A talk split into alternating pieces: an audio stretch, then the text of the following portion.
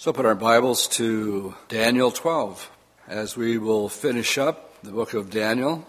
We're finishing up the book of Revelation in a couple weeks, and then we're going to go right back and continue on into the book of Hosea as we make our way through the minor prophets. I've entitled this this morning, Those Who Are Wise. And our text where Paul read for us is chapter 12, verses 5 through 13. Then I, Daniel, looked, and there stood two others, one on this river bank and the other on that river bank. And one said to the man clothed in linen, who was above the waters of the river, How long shall the fulfillment of these wonders be? And then I heard the man clothed in linen, who was above the waters of the river, when he held up his right hand and his left hand to heaven and swore by him who lives forever that it shall be for a time, times, and half a time. And when the power of the holy people have been completely shattered, all these things shall be finished. And although I heard, I did not understand. And I said, My Lord, what shall be the end of these things? And he said, Go your way, Daniel, for the words are closed up and sealed till the time of the end. Many shall be purified, made white, and refined. But the wicked shall do wickedly, and none of the wicked shall understand. But the wise shall understand. And from the time that the daily sacrifice is taken away and the abomination of desolation is set up, there will be 1,290 days. And blessed is he who waits and comes to the 1,335 days. But you go your way till the end, for you shall rest, and you will rise to your inheritance at the end of the days. What we've been studying um, in this section, uh, chapter 12 now concludes the vision which began back in chapter 10. This is all one vision. 10, 11, and 12 are all together. Um, flip back to Daniel 10 and look, uh, let me draw your attention to verse uh, 14. As he's receiving this message, we'll talk about Michael in just a little bit, and this, remember, to jog your memory just a little bit, the spiritual warfare that went on uh, to get this message. So in verse 14, it is Michael who says, Now I've come to make you understand what will happen to your people in the latter days. For the, for the vision refers to many days yet to come. Um, it could be Michael, it could be Michael still duking it out with the prince of the kingdom of Persia. Um, there are three important things that we need to note about this verse in, in uh, chapter 10, verse 14. The people means that it concerns the nation of Israel after the church is removed from the earth. Number two, it tells us it refers to the latter days. So this is not to be fulfilled in Daniel's time.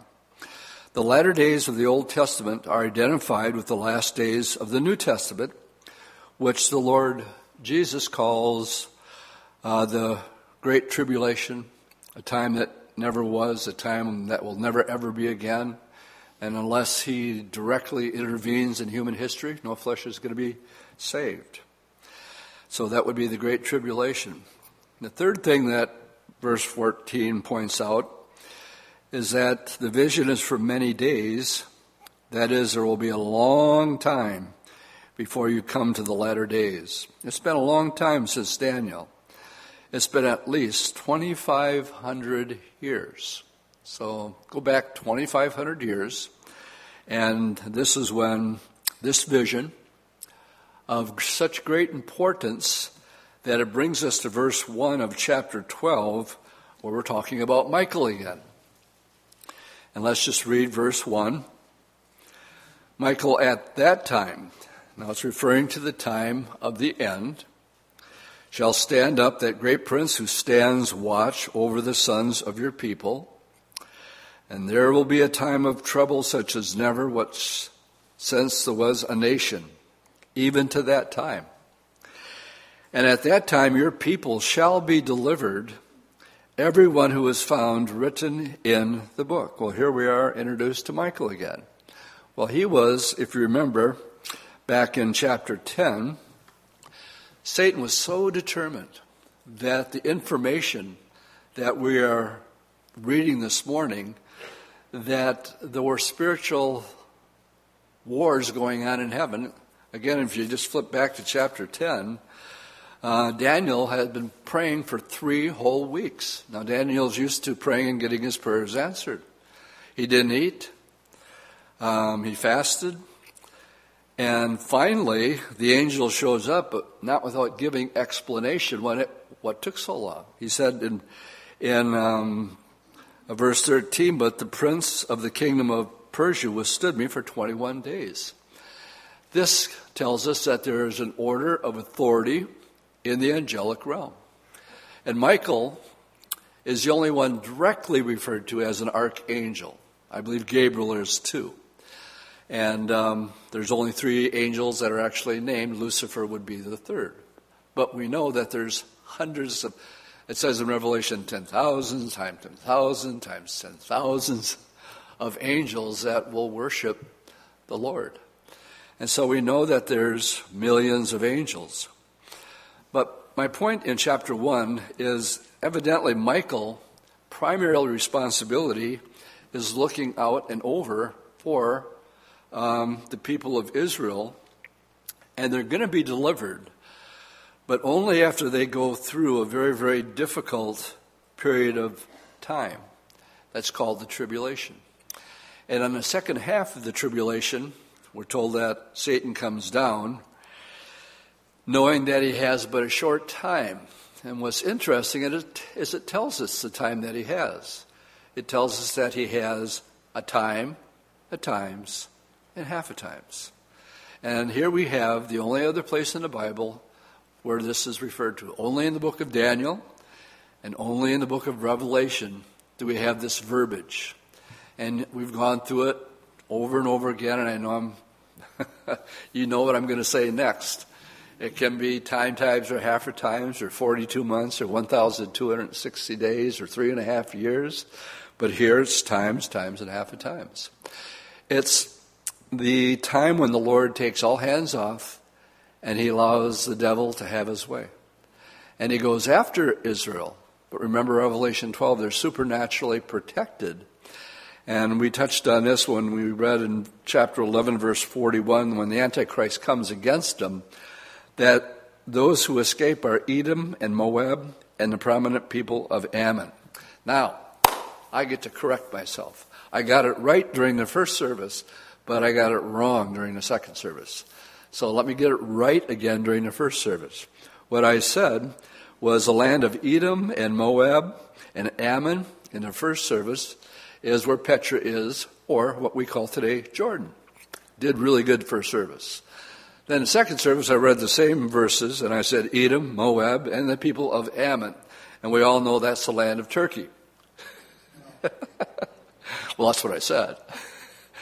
And uh, those, uh, uh, one brother came up to me afterwards. He's got his Bible map out, and he says, "Dwight," I says, "I heard you." He says, "I believe you, but you know, it's not lining up with what my Bible says." It's, that's that's kind of where where Jordan is, and not Turkey. And I said, "I didn't say Turkey," and he, and he said, "Yes, you did, you Turkey." And no, I didn't say that. But for the record, I stand corrected. And um, what we have here is uh, the, they will escape. And this is where Petra is.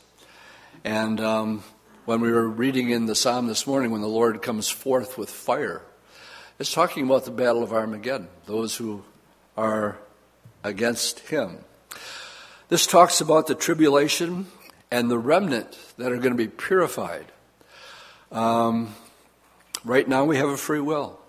We can choose to let Jesus be our Lord and Savior, or we can choose not to. Not during the um, second half of the tribulation. It's either or. Either worship the beast and take his mark, or you're killed. Well, some will escape, but um, no more in between, no more neutral zone. You're either for or against. So that brings us to verse 2. It says, And many of those who sleep in the dust of the earth shall awake, some to everlasting life, and some to shame and everlasting contempt. And we're just going to stop here, and I am going to do a little rabbit trail here, because here we have one verse that explains to us um, the resurrection.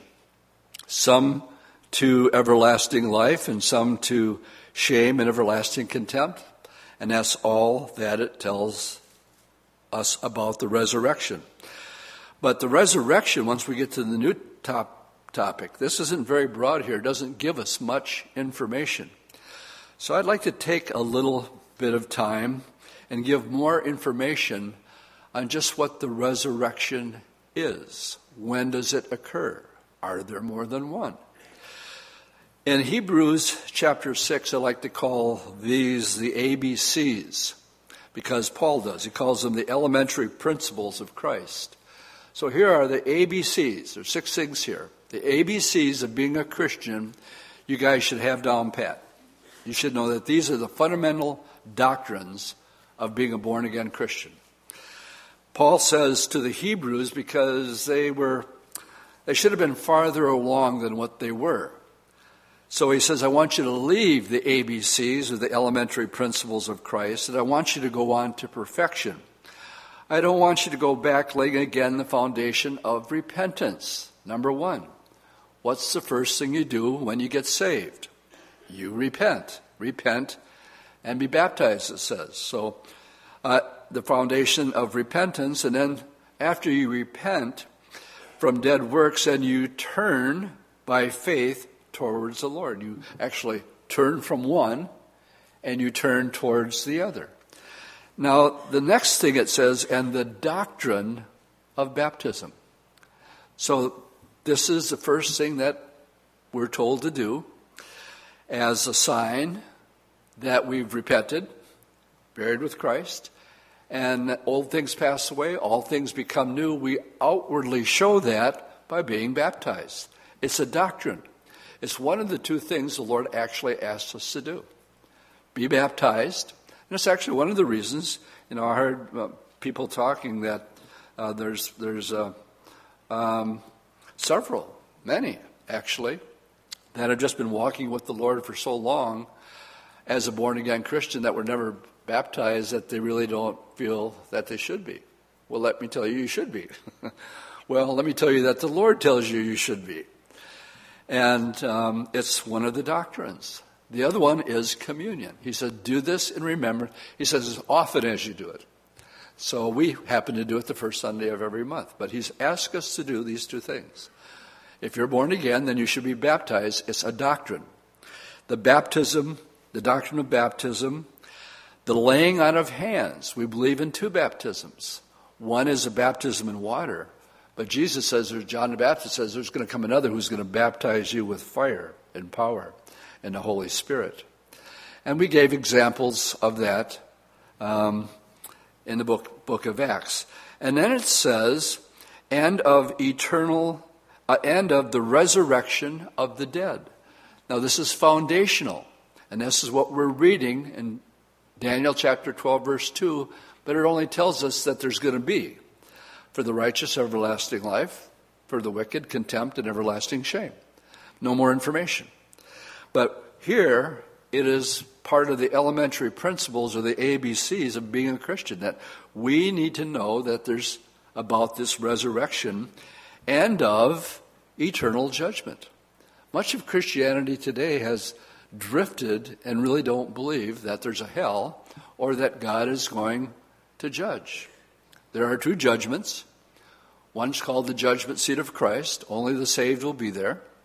And one's called the great white throne judgment, Revelation 20, where only the unsaved are.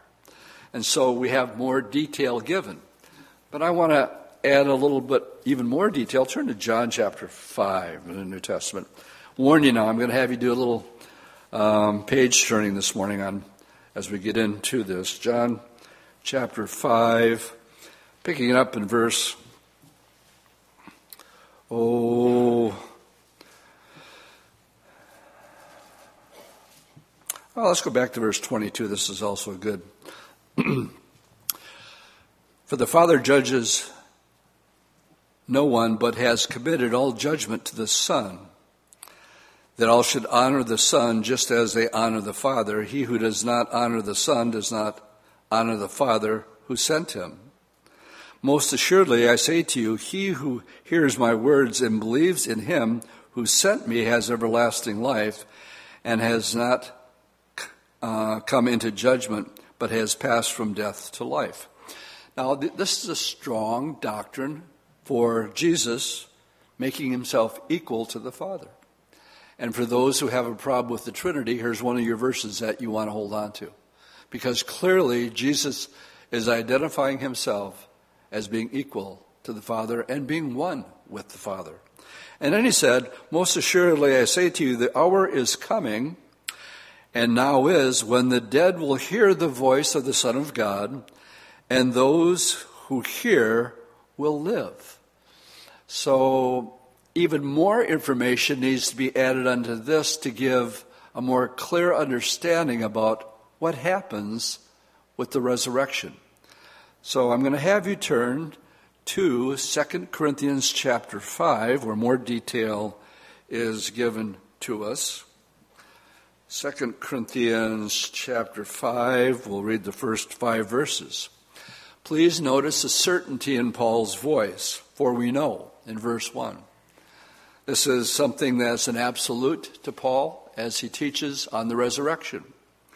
For we know that if our earthly house, this tent, is destroyed, tent is this piece of skin that we live in right now, if it's destroyed, that we have a building from God, a house not made with hands, and it's eternal in the heaven. And then it goes on to say, For in this we groan, earnestly desiring to be clothed with our habitation which is from heaven. I was putzing in the yard yesterday and leaning over and doing things, and I went in the house and I groaned because of my back. if indeed, having been clothed, we shall not be found naked, for we who are in this tent being burdened, not because we want to be unclothed, but further clothed, that mortality may be swallowed up by life. Now, he who has prepared for us this very thing, what thing? Our body, is God, who also has given us his Spirit as a guarantee. I promise that I'm going to give you this body. When? When the tent is destroyed.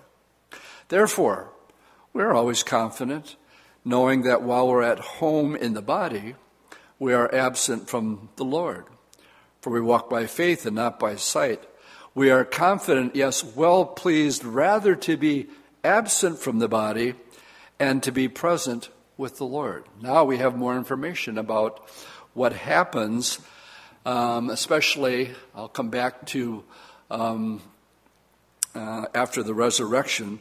Here, Paul clearly lays out for us that when you leave the tent, when you die, that you're already going to have a new body made for you. How quick does this happen? It's instantaneous. The last breath you take on this earth, you are transformed, and to be absent from the body is to be present with who? The Lord. So, what now we have more information about the resurrection.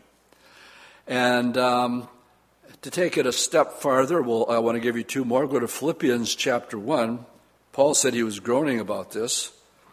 In Philippians 1, verse 21 to 24. I hope this is true for all of you, this verse 21. What a great verse. For me to live is Christ, and to die is gain. For if I live in the flesh, this will mean fruit from, from my labor, yet what I choose I cannot tell. In other words, Paul says, I'm struggling. He said, um, I need to labor in the Lord.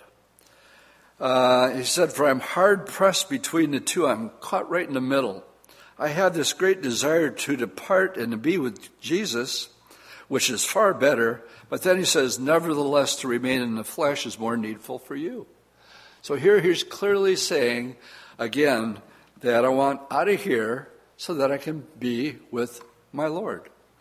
Now, one more verse, And believe me, this could turn into an in depth study, but I, we have not the time to do it, so I'll just give you one more. Go to Matthew chapter 27, picking it up in verse 51. When Jesus died in verse 51, it says, Behold, the veil of the temple was torn from the top to the bottom. That means that the Lord did it.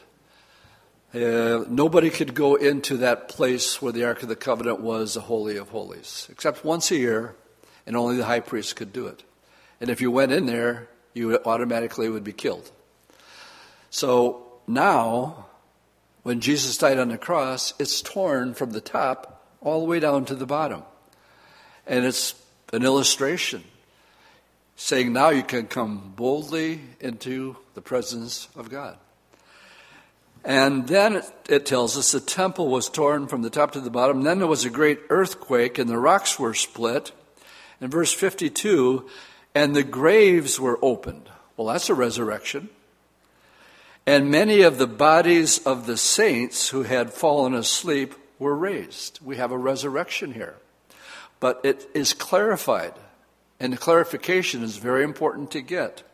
And coming out of the graves, notice what it says, underline it, after his resurrection. In other words, nobody could uh, be resurrected because Jesus is the first fruits. He is the first one to come out of the grave with a resurrected body. And so, but after afterward, it says on that same uh, day, which would have been three days later when he came out, we find that people um, came out of their graves after his resurrection. So we could get in a whole study of um, uh, Abraham's bosom why Jesus went to paradise for three days. What was he doing down there? And um, um, again, I have to leave it at that. There's other studies and many scriptures that tie in. My point is this as you look at uh, Daniel chapter 12, verse 2, it just tells us that there's two resurrections. Well, there's a lot more detail that goes on there. And there's, uh, we have the resurrection of um, Moses and Elijah, right? In, in uh, the book of Revelation, they were dead for three and a half days. And then they come back to life, and what happens? They're resurrected. All right, let's go on to verse, let's go back to um, verse 3, where it tells us, and this is where we get the title of the message this morning. It says, Those who are wise will shine like the brightness of the firmament, and those who turn many to righteousness like the stars forever and ever. And you never, the idea here is um, that the influence of you letting your light shine can have eternal implications for people that you come into contact with. I think I mentioned this, but um, the pastor in uh, uh, um, North Dakota, um, wants to go to Israel with us. And, um, and I, he said, I got saved uh, at a prophecy conference in 2009 when David Hocking was uh, here speaking. And, and, and uh, he said, I'd never been to one before. And my whole life has changed, and now he's a Calvary Chapel pastor. You never know the influence that um, you have on a person's life. And when so it says that if you're wise, that you're going to shine like the brightness of the firmament, and those who turn many to righteousness. That, that means being a witness, witnessing to people. That there's going to be people for all eternity that you're going to run across, and you're going to go, you know, it was you. It was that Sunday school teacher. It was this guy at work that because he shared with me about Jesus Christ, I wouldn't be here if it wasn't for you. And um, as we look at um, what Jesus teaches on this, he says, talk about shining, he says, You are the light of the world.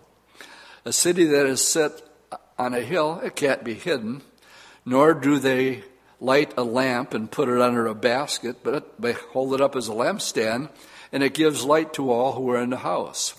let your light so shine before men that they may see your good works and glorify your Father in heaven. Gang, the idea here is to be a soul winner. Um, we are Christians first. I need an amen. A hearty amen. amen. We are Christians first and then fill in the blank, okay? And we have to have that as a mindset because that's more important. It's more important that we don't identify ourselves with our profession. For any, anywhere from being a carpenter to a housewife, fill in the blank, I don't care what it is. You are a Christian first. And your, your responsibility, Jesus said, is to be a light, and so let it shine. Um, Paul said, I want to be a fool for Christ. Well, somebody wrote an old love song, Everybody's Somebody's Fool. So you might as well be a fool for the Lord. Will you be laughed at? Sure. Will you be ridiculed? Sure. Will you be despised? Of course. And will be will there be some who are so ready that they can't wait to get saved? Had a guy just a couple weeks ago. Couldn't wait for the service to get over. All he wanted, he came to church. I don't know if you heard a word I said. All he wanted to do is get in that back prayer room and give his life back to Jesus. Easiest fruit picking I've had in a long time. he was ripe for the picking. But you know, you, you get in this world and you hang in this world, this world will beat you up.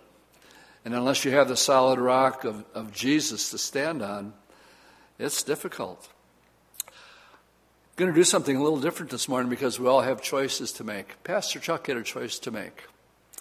He had always wanted to be a brain surgeon. He's, he was a Christian. And um, this is only a minute, and it comes from a venture of faith. Mike MacIntosh and Raul Ries did something as a project. And what I'm about to show you is Chuck wrestling with his decision to be in a, a brain surgeon or to go into ministry. So we're going to play that right now. It's only a minute long, and I'll come back. So go ahead and run it, guys.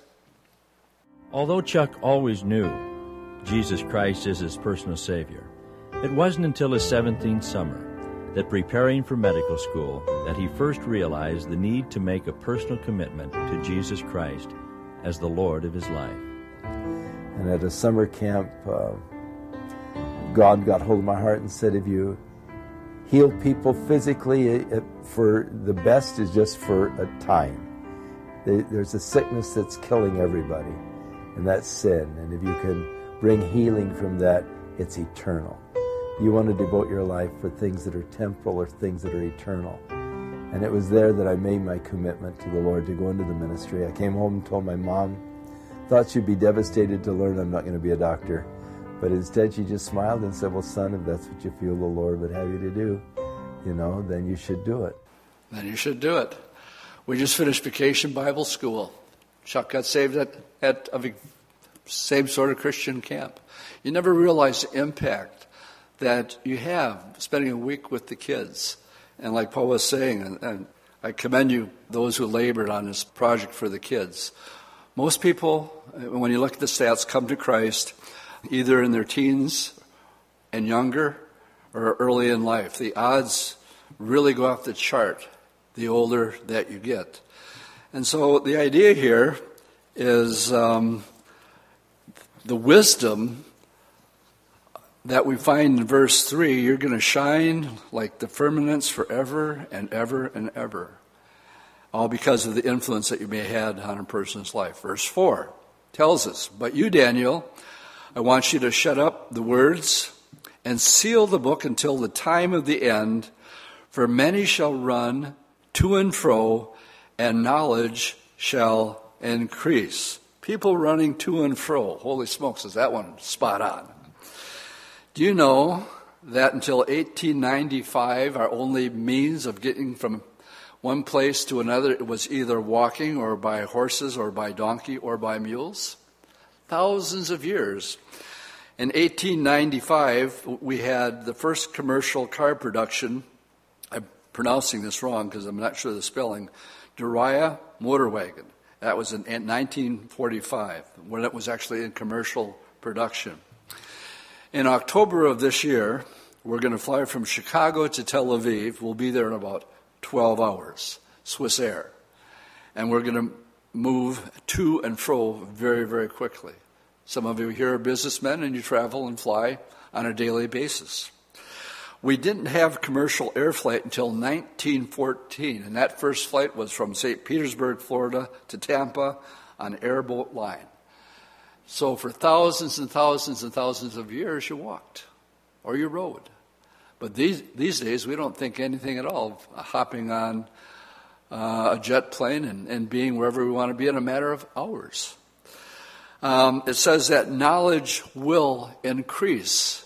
That these are signs of the last days. Uh, Buckminster Fuller created the knowledge doubling curve.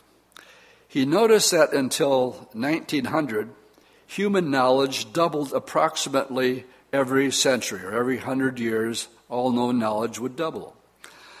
By the end of World War II, knowledge was doubling every 25 years.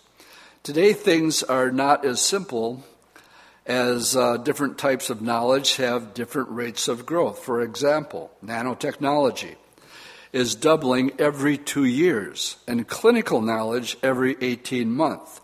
But on average, uh, human knowledge is doubling every 13 months. Uh, catch this according to IBM, the, the built out of the Internet of Things will lead to do- doubling of knowledge every 12 hours. All the knowledge from that took thousands and thousands of years for some knowledge to have doubled. So it says here knowledge will increase. We were talking about um, a book that, that just came out on Dylan. And it's about basically anybody who ever doubts that Bob is not a born again Christian and walking with the Lord uh, will be persuaded. Even his harshest critics have to admit Bob Dylan is a born again Christian after he's, he read this book. But I couldn't remember the name of it. So you know how long it took us to find out the name? Oh, you just pull out this little thing out of your pocket here and you say da da da da, and go, oh yeah, Scott Marshall wrote that book, and um, Warren sent it to me because we're both Dylan fans and always believed. Uh, one girl said, "You guys just don't get it. You guys who who, who are uh, anti-Dylan, thinking he left the Lord. No, he he hates religion, but he loves Jesus, and you just can't see the difference between the two. And that's what I've been saying all along. So, how's that for blowing in the wind? Just want to grab it and just pull it on. We better get on with our study.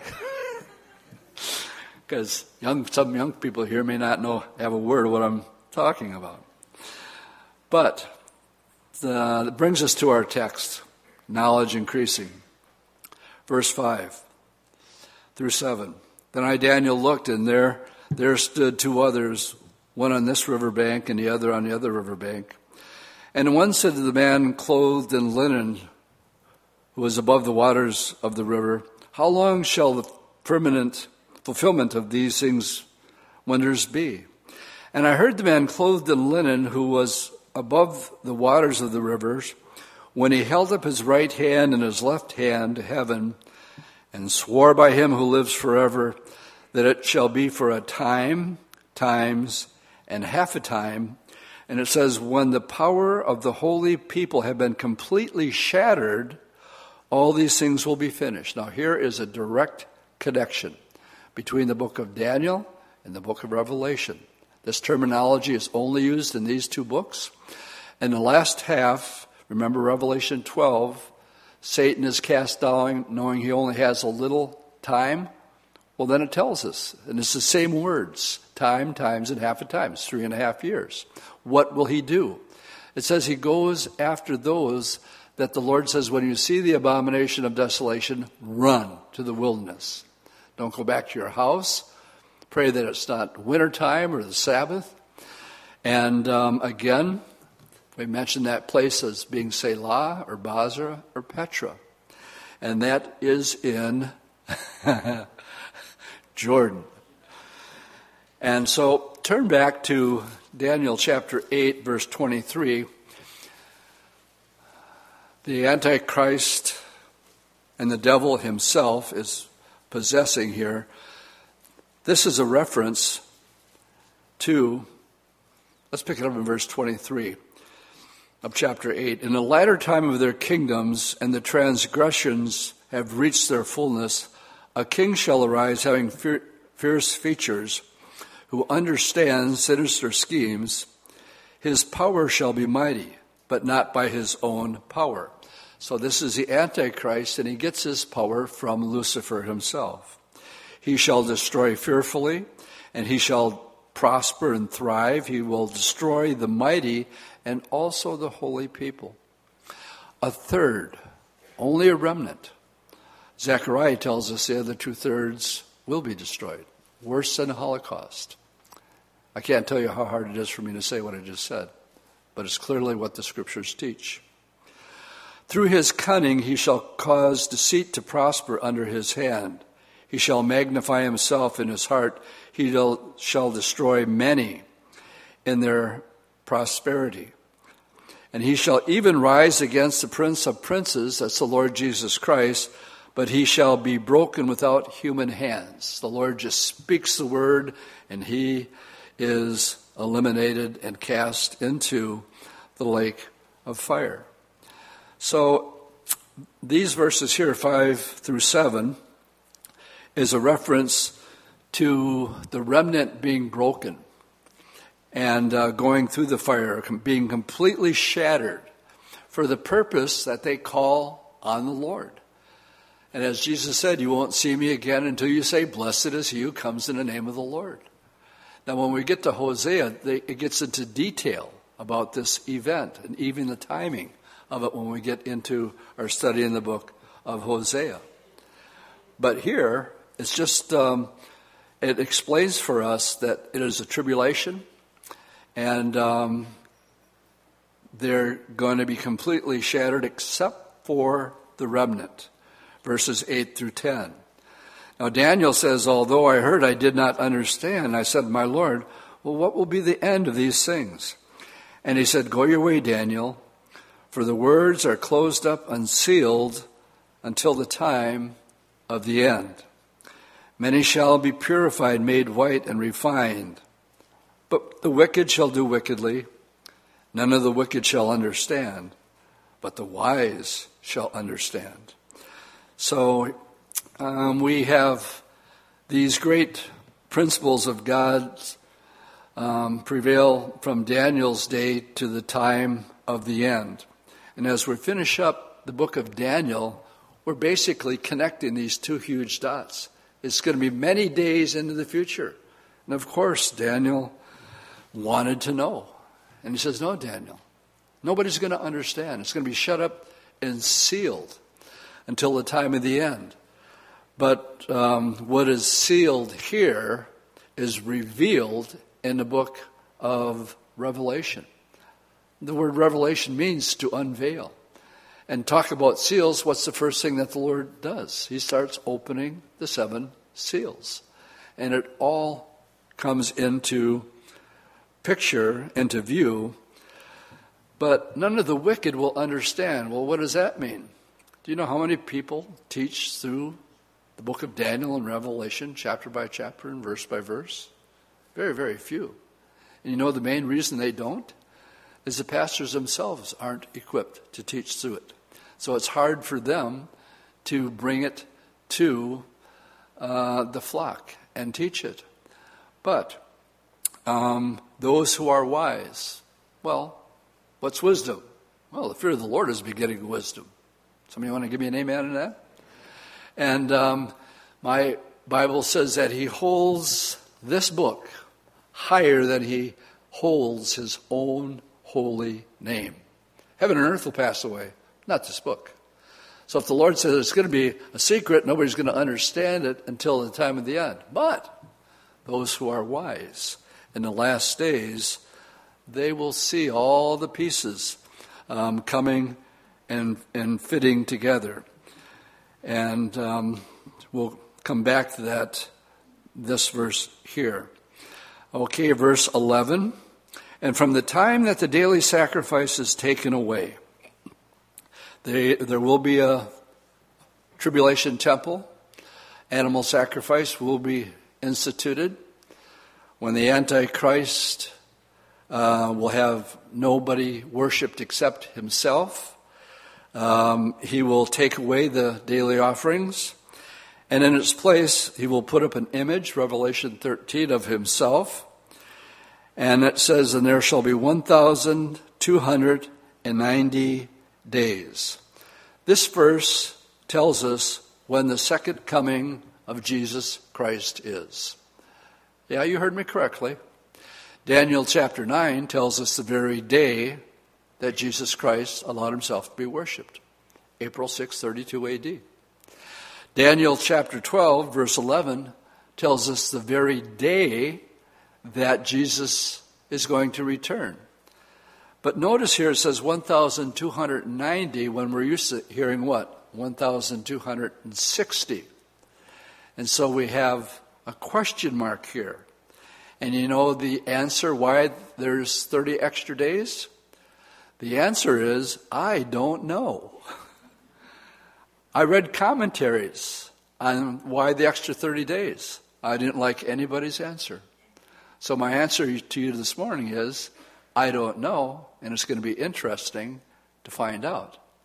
But I did do the math on it, and um, I want you to, I want you to bear with me just a minute so that I can show you that if you start counting down from the time that the daily sacrifice is taken away to start the countdown, 1,290 days, you will have the coming of the Lord Jesus Christ to planet Earth. Dwight, how can you be so sure? Well, I'm glad you asked me that question this morning. So let's turn and turn to Revelation chapter 16. Let's just connect some dots here. Revelation 16. What we have, and we've been here a couple times, at the end of chapter 16, we have the last judgment, the seventh bowl judgment. The sixth bowl judgment is the battle of Armageddon. But remember, I kept making the point that all this is to Daniel and his people, Israel. But in verse 15, we have red letters. If you have a red letter Bible, and we haven't had red letters since the church age, chapters 2 and 3. So why is it there?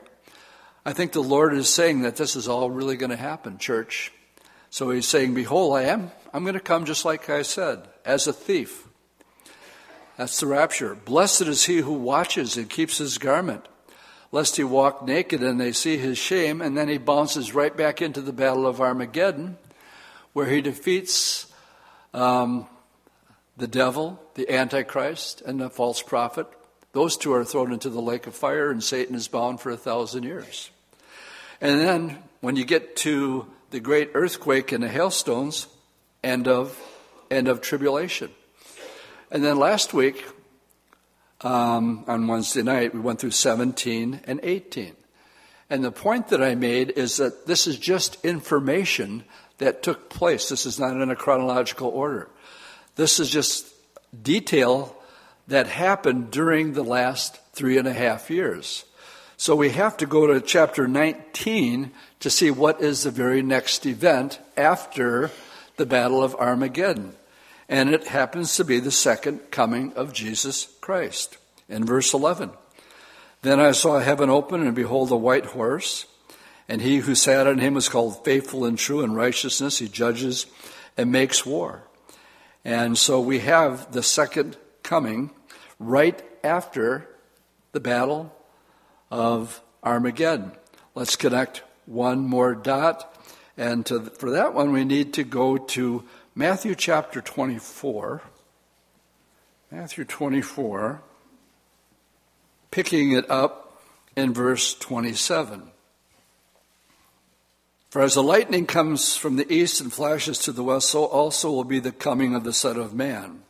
For wherever the carcass is, there the eagles will be gathered together. The first word in verse 29, it says, immediately. Immediately after the tribulation of those days, the sun will be darkened and the moon will not give its light and the stars will fall from heaven and the powers of the heavens will be shaken. So immediately, then the sign of the Son of Man will appear in heaven. So it is right at that very time where you can actually tell people, yeah, I know the, the very day. Well, we won't because we're, we're not going to be here. But there will be those alive who took the mark of the beast and those who didn't, where they can actually count down from when the sacrifice ended until the Lord comes. Now, verse 12, uh, Uh, let's go back to Daniel. It says, Blessed is he who waits and comes to the 1335th day. Okay, so now the question rises is if the Lord returns after 1290, well, what's the, what's the big deal with a certain group of people being blessed if they make it to the 1335th day? Well, that's a period of time of some 45 days. The question is, why, if you make it that long, are you considered blessed? And the answer to that is found in Matthew chapter 25. So, back to Matthew 25. Why are they blessed? In Matthew 25, verse 30, I want you to just think this through with me. The earth is totally destroyed. Isaiah says there will be few men in those days. But having said that, people are still alive. There will be people alive who have the mark of the beast, and there will be people alive who are born again and got saved. And so we have people still alive. But now we're getting ready to enter into the 1,000 year kingdom age. So, what Jesus, this is all on the Olivet Discourse. And um, the question that brings about Jesus' answers here is Lord, when are you coming? What's it going to be like? What we have in verse 31, I believe, is a 45 day period of time. We got to, there has to be judgment to determine who gets to enter into the Great Tribulation. So we find when the Son of Man comes in his glory with all his angels with him, then he will sit on the throne of his glory, and all the nations will be gathered before him. He will separate them one from the other as a shepherd divides his sheep from the goats. And he will set the sheep on his right hand, but the goats on the left. And then the king will say to those on my right hand, Come, you blessed of my Father, enter the kingdom prepared for you before the foundation of the world. Most of the Old Testament is about the kingdom to come. We pray for it. Our Father who art in heaven, hallowed be thy name. Thy kingdom come. Well, it's about to happen. But we have people who took the mark of the beast, remember? And what did the angel that was flying in the midst of heaven say in Revelation 14? Woe unto those, don't take the mark of the beast, because if you do, you will be tormented day and night forever and ever and ever. So they can't enter into the kingdom, but these do. The 45 day period of time, and the reason you're blessed if you make it that long is that you're entering into what God has always promised Israel the kingdom and their Messiah. And then he says, For I was hungry and you gave me food. I was a thirsty and you gave me drink. I was a stranger and you took me in. I was naked and you clothed me. I was sick and you visited me. I was in prison and you came to me. And then the righteous, by the way, how do we get our righteousness? Only by receiving the Lord. Will answer him and say, Lord, when, when did we see you hungry and feed you, or thirsty and give you drink? And when did you see a stranger and take him in, and naked and you clothed him? Or when did we see you sick or in prison and come to you? And the king will answer and say to them, Surely I say to you, inasmuch as you did it to the least of these, my brethren, you did it to me. These are the blessed ones who make it through to 135 days, and they go from, they're still alive. They enter into the kingdom age, born again, saved believers. And yet, now there's those who are not. So now the Lord addresses those in verse 41. Then he will say to those on his left hand, Depart from me, you curse, into everlasting fire, prepared for the devil and his angels. For I was hungry, and you did not give me food. I was thirsty, and you gave me no drink. I was a stranger, and you did not take me in. and you did not clothe me. Sick and in prison, you did not visit me. Then they will also answer him, saying, Lord, when did we see you hungry or thirsty or stranger or naked or sick or in prison and did not minister to you? And he answered him, saying, As much as I say unto you, as you did it not to the least of these, yeah, you did it not to me. And he's talking about his brethren. These will go away into everlasting punishment, but the righteous into everlasting life. Here in Daniel 12, we have one verse in verse 2 that says there's going to be a resurrection. It's going to be a resurrection of the, of the just who will enter the kingdom and have everlasting life, and there will be the judgment of the wicked. Let's close this up this morning by turning back to one verse, Daniel 12. We find in verse 10 And he shall be purified and made white and refined, but the wicked will do wickedly. And things are getting worse and worse. We see that happening every day. And none of the wicked are, will understand. They won't see what's going on in our world and where it's headed. But the wise will understand. And I was thinking about this and sharing with people. And um, I woke up Saturday morning before men's prayer, and I was trying to think of this verse that dealt with we want to be lights. So, Lord, how do I close Sunday morning out?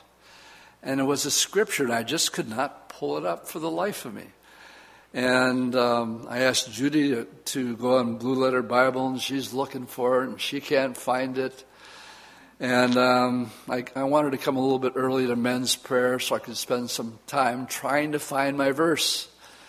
And the verse basically has the idea with it Lord, the only people who understand what we're talking about this morning are born again believers. And you understand the principles because you're born again. And I says, There's a scripture and I can't find it anywhere. So I go to men's prayer. Go to 1 Corinthians chapter 1. I was at men's prayer yesterday. And we just finished the book of Romans, so that means we're in Corinthians. And we're sitting there reading the first three chapters, which is all about wisdom, word after word. If you read these chapters, I asked the guys, we got down to verse six, and I almost broke out laughing because there's my verse. it was the one I've been trying to hunt down and look and couldn't find. That's that one in verse 14. It's Paul speaking about wisdom. And he says, we speak wisdom among those who are mature. Another way of saying, I can have a conversation with you about spiritual things, and you'll know exactly what I'm talking about. Why? Because you're born of the Spirit and you understand. Some of you are talking and praying the best you can, and they're just not getting it. And so, to the wise, we speak who are mature Yet not the wisdom of this age, nor of the rulers of this age, uh, who are coming to nothing. But we speak the wisdom of God in a mystery, the hidden wisdom which God ordained before the ages for our glory. Go down to verse 14. Why is it that some will not understand? The answer is simple. The natural man does not receive the things of the Spirit of God for they are foolishness to him, nor can he know them because they are spiritually undiscerning. In other words, it's about knowing him personally. Jesus said, My sheep hear my voice, and they come to me. That's a born again Christian. And uh, you're identifying and relating to what I'm talking about this morning. And in Christendom today, in Matthew 25, we have Jesus telling a parable. This is part of the Olivet Discourse. Ten virgins. Huh. Five were wise and five were foolish. But they all thought they were Christians. And uh, he says this is what the kingdom of heaven is going to be like. It shall be like ten virgins who took their lamps and went out to meet the bridegroom. In other words, they were watching. Isn't that what Jesus told us to do in, in Revelation 16? Make sure you're watching. Make sure you got your garment on. Now, of the five, five, five were wise and five were foolish. Those who were foolish took their lamps and took no oil with them, but the wise took oil in their vessels with their lamps. But while the bridegroom was delayed, they all slumbered and slept. Now, concerning the rapture of the church, um, there were those, but, but while the bridegroom was delayed, there's a scripture that says the Lord delays his, his coming. Well, Paul was looking for it in his day. And as soon as some person makes that statement, the Lord is delaying his coming, they've just marked themselves by saying that the rapture is not an imminent event. That means it could happen at any time. Paul was looking for it in his day. So I asked my friends that hold to another view other than a pre trib rapture do you believe the Lord could come today? And they have to say no. Because uh, they're looking for the Antichrist to come instead. So that means they're actually saying the Lord is delaying his coming because he can't come until after the Antichrist is here. Are you following my train of thought? And plus, every picture in the Old Testament says the same thing. So, while the bridegroom was delayed, some were watching, some weren't. And at midnight, a cry was heard Behold, the bridegroom is coming out to meet him. We, we were, Judy and I were listening to Amir yesterday, and um, he's on the cutting edge of what's, what's going on. He's talking a lot about the Temple Mount, and that uh, Iran now has a base in Syria. Now, the implications for that is off the charts. We have Russian boots on the ground. He was the first one that said for certainty that the hook has already been put in Russia's jaw and they're already there. Now, I believe that, but I, I would never say that categorically, but Amir did.